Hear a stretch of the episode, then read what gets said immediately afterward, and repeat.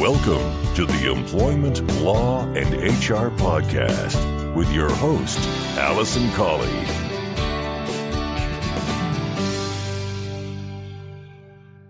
Hello, and welcome to the Employment Law and HR Podcast. I'm your host, Alison Colley. Thank you very much for tuning in to this week's episode of the podcast. It's great to have you back if you're a regular listener, and if you're new to the podcast, welcome. This show is aimed at employers and HR professionals, and we focus on employment law. And this week, I'm going to be talking about gender equality in the workplace and positive action in light of the fact that it is International Women's Day this week. So, I do have a lot to cover, and therefore, I will get into this week's featured content.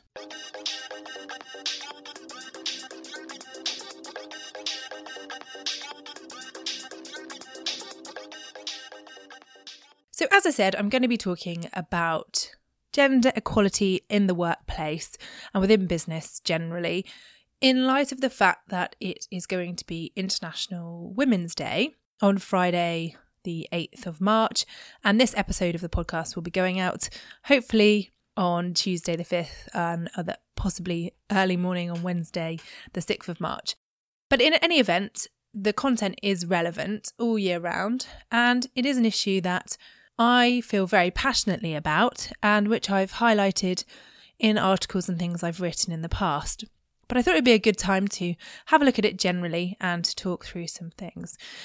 The reason being is that my view is sometimes I think people forget that there is this disparity between men and women in the workplace and they have a tendency to think, well, there isn't really an issue. What are you talking about?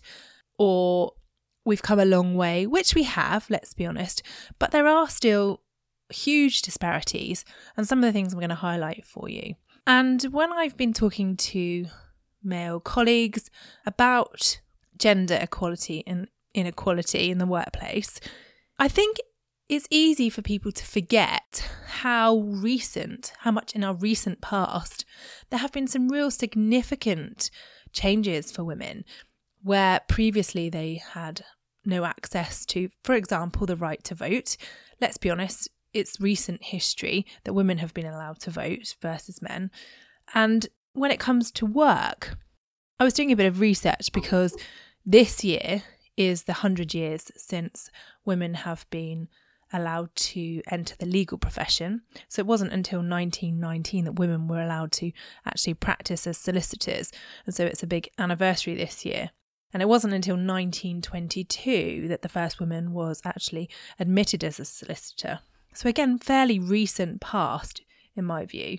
There was also something called the marriage bar. Now, I hadn't heard about this until I was talking to a lady at a networking event who explained how I can't remember if it was her or her mum or someone in her family had to give up their job because they got married.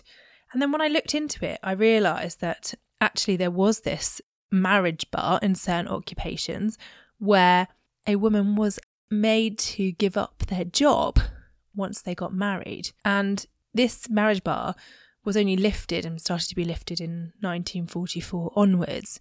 And in fact, in the civil service, in general civil service, it was still in place in 1946, and in the Foreign Service until 1973, would you believe? So, again, only generations, a couple of generations away, really, from where we're at now, were women not allowed to continue to work after they got married. And of course, the first discrimination act was the Sex Discrimination Act in 1975, which had the first real impact to bring into place the prohibition on discrimination on the basis of gender. So it's no wonder, really, if you think about it, it's only been around 100 years or so since women have even had access in the same way as men to the workforce, particularly in various professions like my own. So it's no surprise, really, that there is still work to be done when it comes to gender equality. And I was really interested to read some statistics about the number of women who were involved in FTSE 100 and FTSE 350 companies. And I actually heard this comparison on a podcast and then I looked it up and there's an article on the Independent website about the numbers of women leading FTSE 100 companies. And out of 100 in March 2018, there were only seven women leading FTSE 100 companies. Now, you might think seven out of 100, that's quite good. But actually, there are nine, nine men called Dave who run FTSE or David who run FTSE 100 companies. So there are more men named David running FTSE 100 companies than there are women. And on the independent article, they actually talk about David and Steve. So there are nine Davids and four Steves running FTSE 100 companies versus seven women in total. And that statistic, therefore, is fairly shocking when you put it into that kind of context. There is an ongoing review uh, which has been supported by the government, which is called the Hampton Alexander Review. And this is a review of uh, women in senior positions within FTSE companies. And the recent statistics from November 2018 state that the number of women on boards in the FTSE 100 companies now exceeds 30%. So, not too bad, I suppose. And then of the FTSE 350, there were five out of the 350 had all male boards, so not a single female on their board. 75 of those only had one woman on the board, and 22 had women in chair roles, and 12 had women in CEO roles. So, leading the way in those FTSE 350, um, that's what 34 women out of 350. So, clearly, a long way to go. And what I found most fascinating about the statistics and the outcome of this is published on the .gov website, which I'll link to. And this has all come from the Department for Business, Energy and Industrial Strategy.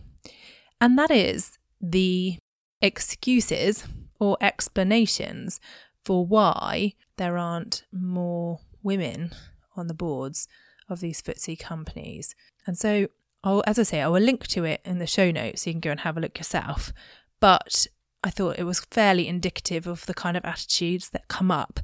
The explanations include I don't think women fit comfortably into the board environment. There aren't that many women with the right credentials and depth of experience to sit on the board. The issues covered are extremely complex. You can you can probably um, picture me sitting here raising my eyebrows as I read this. And most women don't want the hassle or pressure of sitting on a board. Shareholders just aren't interested in the makeup of the board, so why should we be? My other board colleagues wouldn't want to appoint a woman on our board. All the good women have already been snapped up. We have one woman already on the board, so we are done. It's someone else's turn. There aren't any vacancies at the moment. If there were, I would think about appointing a woman. We need to build the pipeline from the bottom. There just aren't enough senior women in this sector. I can't just appoint a woman because I want to. And the business minister, Andrew Griffiths, is quoted on here as saying that it's shocking that some businesses think these pitiful and patronising excuses are acceptable reasons to keep women from the top jobs. Our most successful companies are those that champion diversity. And I couldn't agree more because it's proven that having a balanced board leads to success within a business because there's a broader range of perspectives, there's different voices, there's different experience being brought to the boards. So I find it rather shocking that men who are leading companies in this country have such views still. And so it's no surprise, really, that discrimination and less favourable treatment is still taking place um, much lower down the food chain, if you like, within companies. So, what can you do within your organisation or your business to try to deal with the gender imbalance? If you want to take action, if you're inspired by those really terrible excuses or by the fact that it's International Women's Day Or even if you have a daughter and you want them to be entering the workforce into a better environment for them, for example, then there are some things you can do. Now, people often talk about positive discrimination, and the fact is that it's generally unlawful to positively discriminate. So, that is to say, to, to treat somebody in a different way because of a protected characteristic. So, you can't positively discriminate, but what you can do as an organisation, as an employer, is to take positive action. And there is a difference. Now, positive action is covered by the Equality Act, and it does enable you to take steps where certain protected characteristics are underrepresented, for example, or disproportionately low.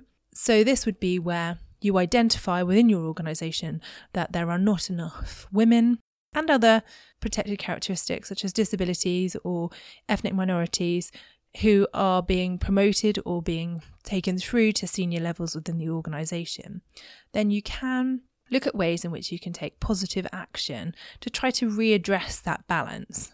It is important, if you are going to be looking at positive action, to have some statistics and some strategy in place before you undertake positive action steps so that you know exactly why you're doing it and you can justify the decisions that you make. And if you identify that there is a requirement to address any disadvantage or imbalance, then as long as the action you take is a proportionate means of achieving the aim, then you can put some steps in place. So, the relevant provision in the Equality Act for you is section 158, which applies to general positive action. And this says that it applies if a person, so you as employer, reasonably thinks that persons who share a protected characteristic suffer a disadvantage connected to the characteristic, persons who share a protected characteristic have needs that are different from the needs of persons who do not share it, or participation in an activity by persons who share a protected characteristic is disproportionately low. Therefore, the Equality Act does not prohibit you from taking any action which is a proportionate means of achieving the aim of a. Enabling or encouraging persons who share the protected characteristic to overcome or minimise that disadvantage. Meeting those needs or enabling or encouraging persons who share the protected characteristics to participate in that activity. Section 159 covers recruitment and promotion. And so this is where you can take positive action in relation to recruitment and promotion of, of people within your business or organisation. And it applies if you reasonably think, so that word reasonably again, that persons who share a protected characteristic suffer a disadvantage connected to that characteristic, or participation in an activity by persons who share a protected characteristic is disproportionately low. And so you can help them to overcome or minimize that disadvantage or participate in that activity.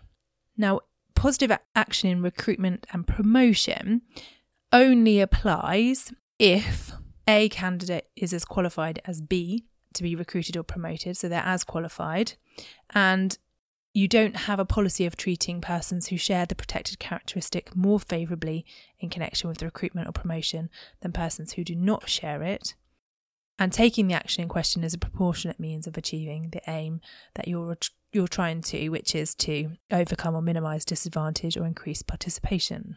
So, what does this mean in practice? So, when it comes to general positive action, it could include such things as providing mentoring for women, it could be having specific networking events, or it could be providing additional support for women to increase their qualifications or to participate in activities that would help and assist their experience levels. With regards to positive action in recruitment and promotion, what you might be most interested to hear there is that it doesn't involve having a policy of treating somebody more favourably because of their protected characteristic. There is a, some exceptions in relation to disability, but when it comes to gender equality, which we're talking about here, you can't have a blanket policy, for example, of always promoting women. But what you can do is, for example, try to increase the number of female applicants by tailoring your advertisements for women or putting them in places where women would apply.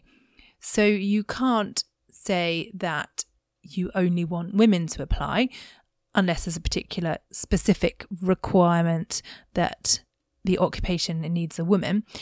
So you can't, for example, exclude all male applicants, but you can target your marketing specifically to women so that you increase the number of women who apply. And then you would apply the same criteria and selection and method of choosing the right candidate as you would otherwise. So there are some things you can do legally under the Equality Act if you are thinking of taking positive action within your organisation in relation to recruitment and promotion, then I do recommend that you get some advice before you do so. Finally, I'm just going to round off with some practical tips that you can put into place in your organisation to deal with the issue of the gender imbalance. And I suppose equally it applies to other protected characteristics, but particularly here I'm talking about gender. The first thing is to track and measure within your organisation so that you have an understanding about the statistics. Now, you may run an organisation that doesn't have a legal requirement to disclose the gender pay gap information, for example, but you may take a view that as an organisation, that's something that's important to you, and therefore you will track and measure it in the same way. Maybe not publish it unless you're really proud of your statistics, um, but you know, keep it for yourself so that you have an understanding about where the issues are. Monitor the numbers of people who are applying for job roles, monitor who's applying for promotions when they come up, and just have a look at what the balance is in your organisation in terms of male and female in senior roles, leadership roles, and that sort of thing. So, really, just track and measure is the first thing. Sort of shine a spotlight on the issue and see where the problems are. The second thing you can do is that if you do want to increase the number of women in your organisation or profession or who are applying for particular job roles, then is to tailor and target your advertising and marketing to encourage women to apply. There are a number of reasons why women might not apply for a particular role, and it could be the way that the advert is worded, could put them off straight away. It could be the images you use, it could be their perception of your organisation. So, if you want to encourage more women to apply so you have a larger pool of candidates to choose from, then think about really targeting your marketing for those roles and how you're going to get in front of the people that you want to. Three is about mentoring. So, encourage those women who are successful and leading the way in your organisation to offer mentoring to other women and to make your female leaders visible within the organisation to other members of staff. Now, mentoring can also come from men, and it's a good way of getting your male staff involved just as well as your female staff. But um, oftentimes, women can sometimes feel intimidated by their male bosses and may not want to engage in the same way that they would with a female. But it's certainly something to consider.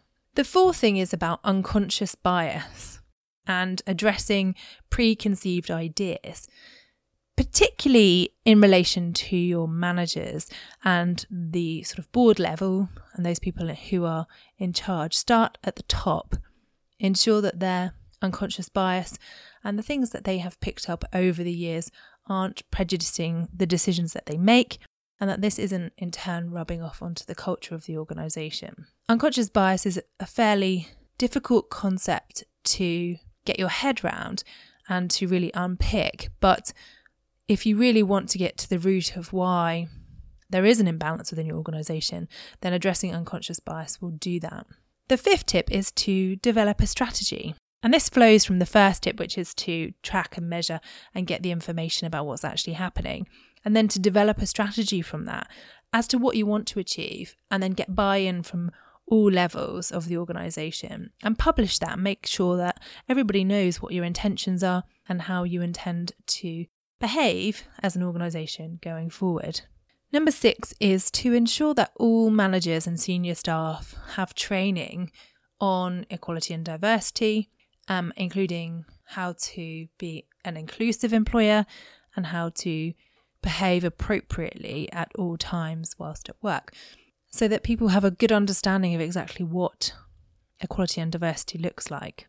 Tip number seven is to look at the culture within your business and see if it's one that would be encouraging to women, would enable women to feel that they can get on in your organisation and that you aren't putting barriers in place by, for example, creating a culture that means that you have to be at your desk for long hours, for example. I know that this is something that comes up in the legal profession quite a lot, and it's seen that if you're not at your desk for 100 hours a week, that you are not going to be successful or that you're not going to be promotion material, for example. I actually encountered this previously myself, where there was this perception that if you worked only your core hours, that in some way you weren't as effective as you could be, and therefore discouraged people with children, for example, from even applying for promotion because they knew that they would be looked upon unfavourably because they weren't there the whole time that the senior partner was, for example. Tip number eight is to ensure that you deal with complaints and unacceptable behaviours quickly and seriously. So, if somebody does raise a complaint, for example, about sexual harassment or discrimination, or even just unfavourable treatment by their manager, and they believe it's as a result of the fact that they're a woman, you should ensure that it is dealt with quickly and seriously and that you don't tolerate those sorts of behaviours. If you don't, that can quickly spread within the organisation and cause significant damage to all the work you're trying to do and the relationships you're trying to build and the equality that you're trying to bring within your business. Tip number nine is to be proactive and to start to build the confidence of your staff, in particular, identifying female staff who have ambitions, who may be looking for promotion, who would need some encouragement and help to gain that confidence um, in their abilities. It is well known that women are often less confident in the workplace and less sure of their abilities and less willing to take risks as a result, and therefore would may be less likely to apply for a job role because they don't want the risk of rejection.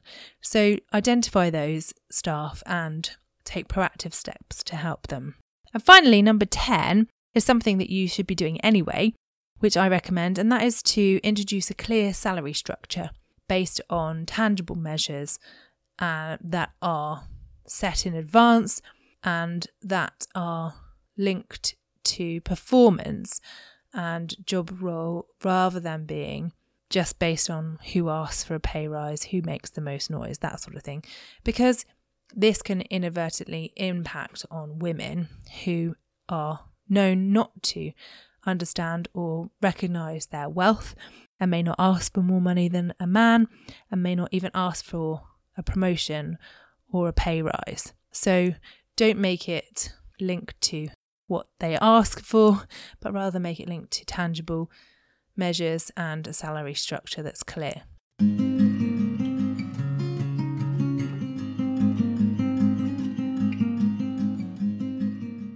So, those were 10 tips for you on how you can practically make changes within your organisation.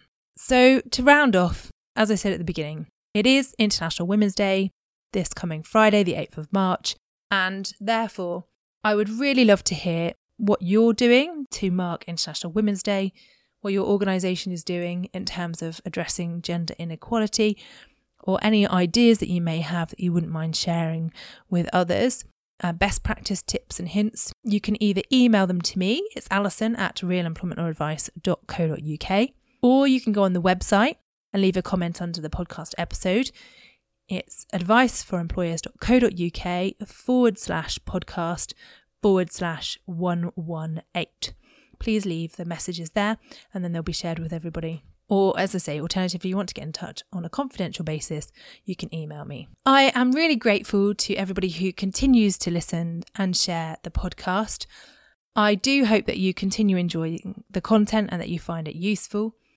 If you would like to show your appreciation and to help me out, I'd be grateful if you could leave a review wherever you listen to this podcast, be that an Apple iTunes or Spotify or anything like that.